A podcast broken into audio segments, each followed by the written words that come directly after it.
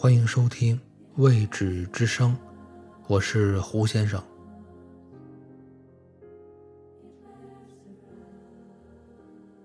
本集的文章来自于英国女作家多丽丝·莱辛，她是当代英国最重要的作家之一，并于2007年获得了诺贝尔文学奖。她出生在伊朗，父母是英国人。他在非洲度过了他的童年和少年时代，直到1949年，他的第二次婚姻失败后，他才返回英国居住，并于同年出版了他的处女作《野草在歌唱》，自此开启了他成绩斐然的创作之路。2007年。当多丽丝·莱辛即将过她的八十八岁生日之时，她被通知获得了当年的诺贝尔文学奖。在对她的颁奖词中是这样描绘她的：她是一位女性经验的史诗作者，她以其怀疑的态度、激情和远见，清楚地剖析了一个分裂的文化。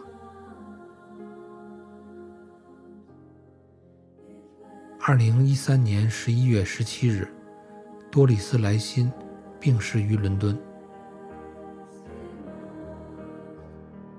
值得一提的是，多里斯·莱辛是一位爱猫之人。他的一生虽然经历了诸多的波折与变幻，但那些可爱而有趣的猫，却已融入了他的生活，并与之相伴，终其一生。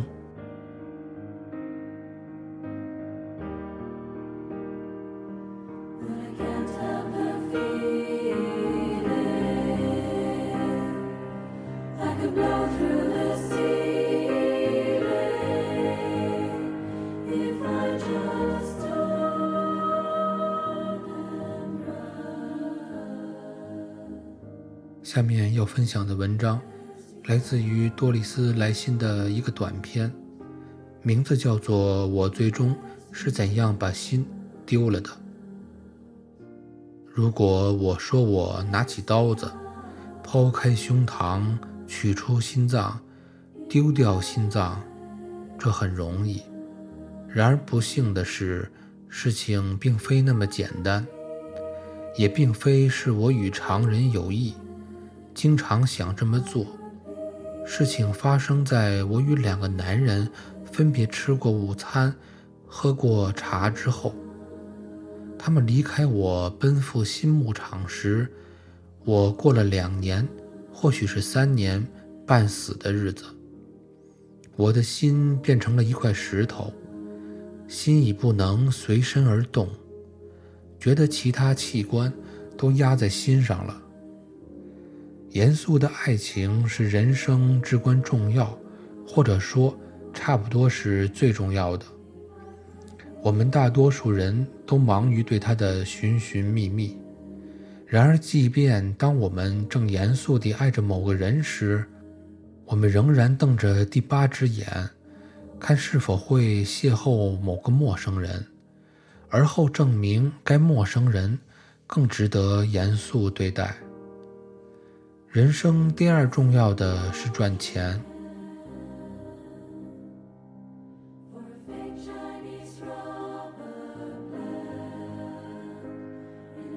我离题了。我把跟我共进午餐的人，我称之为 A，视为我的初恋。另外那个 B，则是我真正的初恋。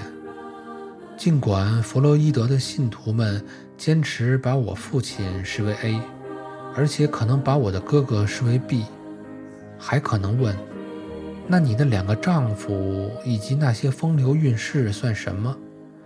他们算什么？我没有真正的爱过他们，就像爱 A 和 B 那样。我与 B 一拍即合，我们像炸弹一样的爆炸，尽管没有跟 A 那样的简单，因为我的心受伤了，红肿了。很可能是因为 A 的抛弃，也因为与 A 的藕断丝连尚未扯清。尽管如此，一时间，我与 B 如起火的老屋，继而转入悲哀。我的心再度负重。与 A 共进午餐，与 B 喝下午茶，此二人消磨了我花样年华的十年光景。公平地讲，这平衡了所有的喜和悲。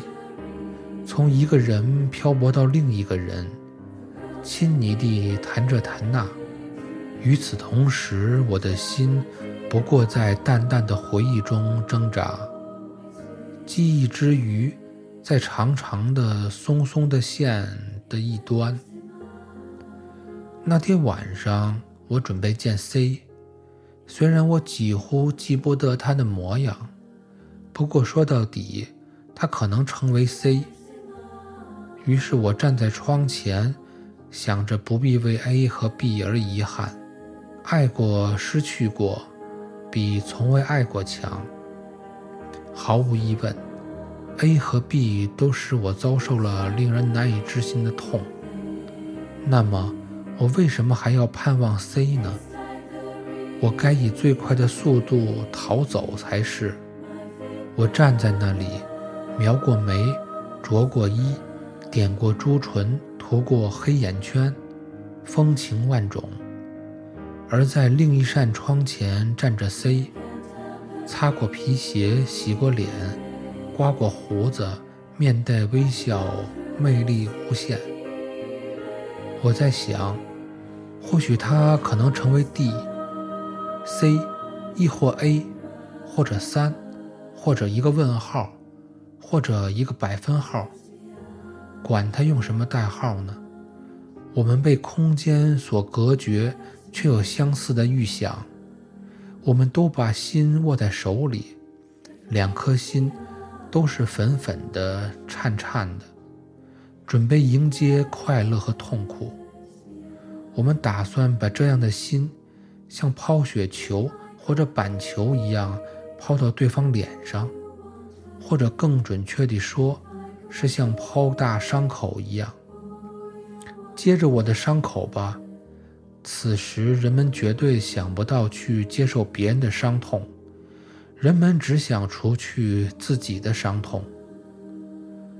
我的心在与 A 共进午餐，与 B 喝过茶。以及盼望 C 之后进行膨胀的状态，不过是一颗刚从胸腔里拿出来的心，它是赤裸裸、血淋淋的，它绝非最美的养眼之物。我很震惊，也确实很尴尬。这就是我多年以来爱情和时光的消磨之物。倘若我略有所知。哎，不说了。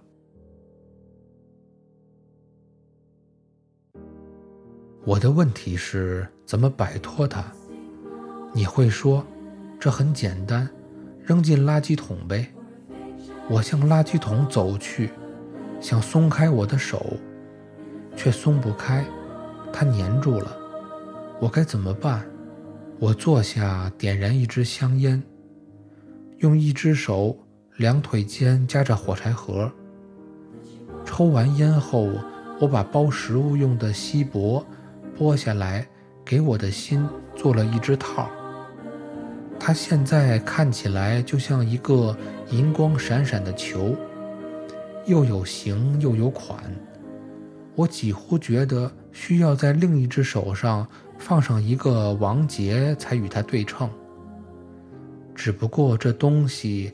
概括起来只有一个字：俗。于是乎，我在它上面裹了一条丝巾。与此同时，我打电话给 C，他现在永远也不会成为 C 了。我能感觉到紧贴在手指上的我的心，每一次的跳动和站立，为拥有这种前所未有的体验而如释重负。我对他说了某种关于流感而不能赴约的白痴谎话，他恼羞成怒，却礼貌地掩饰着愤怒，就像我也会做的那样。四天以来，不论我怎样的尽力，都无法将我的心分割。相反，它像一颗融化了的糖果一样长在我的手上了。我已精疲力尽。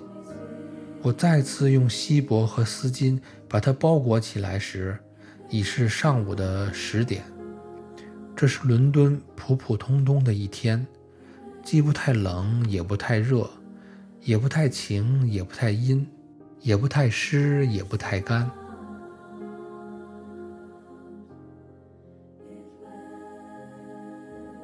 我出了房门，下了电梯。看到一张张面孔从我旁边闪过，一如往常，多奇怪！这些人与我会以这种方式偶遇，多奇怪！我们再也不会见面，或者说，即使我们再见时，也不会发觉。我走上了熙熙攘攘的火车站台，上了车，找了个座位，养了养身，合上了眼。刚睡着时。听到了一个女人的低语，或者是宣言，一个金烟盒，那东西不错，不是吗？我一定要说，一个金烟盒，是吗？这声音里有某种东西使我睁开了眼睛。我看到了一个年轻而消瘦、苍白的女人，穿了件绿色的棉布大衣，棕色平底鞋，莱尔线长袜。没戴手套，他半蜷缩在椅子上，头从左边扭过来，直勾勾地盯着旁边的一个年老男人的肚子。人们在笑，或交换眼色，或做鬼脸，或视而不见，而他对我们一概不在意。突然，他转过身子，在椅子上坐正，把声音和凝视转向对面的座位。这么说你是这么想的，你是这么想的，对吗？嗯，你以为我会在家等你，可你给了他一个金烟盒，还……而后他小小的身体做了个钟摆的动作，又恢复了对邻座肚子的凝视。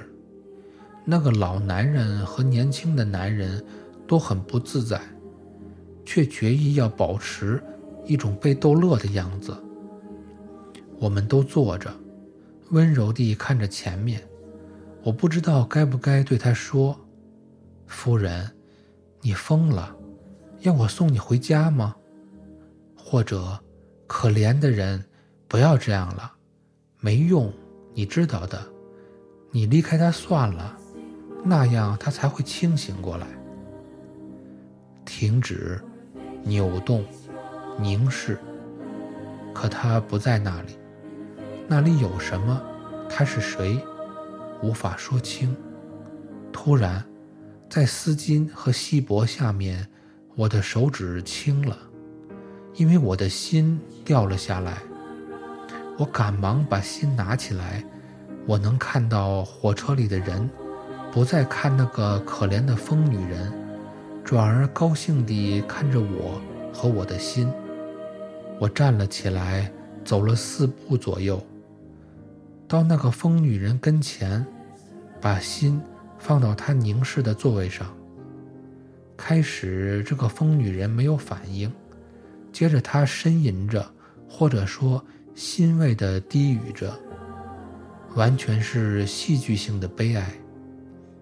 她俯身捡起闪亮的心，紧紧地抱在怀里，前后摇着，甚至把脸。依偎了上去，仰起头来，似乎凝视着她的丈夫，说：“看我得到了什么？我再也不会在意你和你的那个金烟盒了。”我站起身，在车厢里人们的颔首和微笑中，下了火车，上了电梯，走到了街上，向公园走去。没有心，彻底没有心了。怎样的极乐，怎样的自由？听到那声音了吗？那是笑声。是的，那是我在笑。是的，那就是我。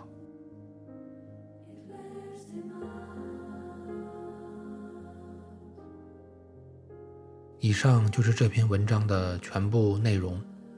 关于这篇文章，就像作者多次提到的心与爱一样。在每个人看来，都有不同的理解方式，不同的生活状态以及过往经历，让我们每个人对于自己的心都有不同的理解。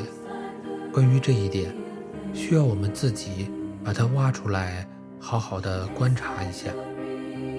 在最后，我想用多丽丝·莱辛在他的《幸存者回忆录》中的一句话来作为结束。他是这样说的：“做孩子的时候感到无聊，盼望着长大；长大后又向往着返回童年。我们浪费自己的健康去赢得个人的财富，然后又浪费自己的财富去重建自身的健康。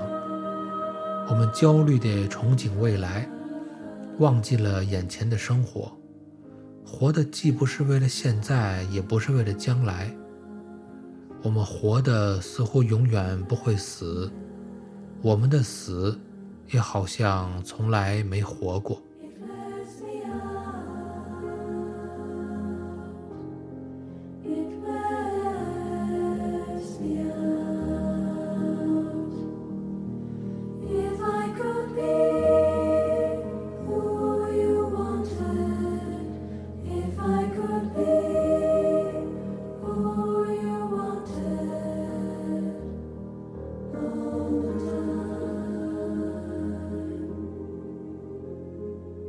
谢收听《未知之声》，我是胡先生，下集再见。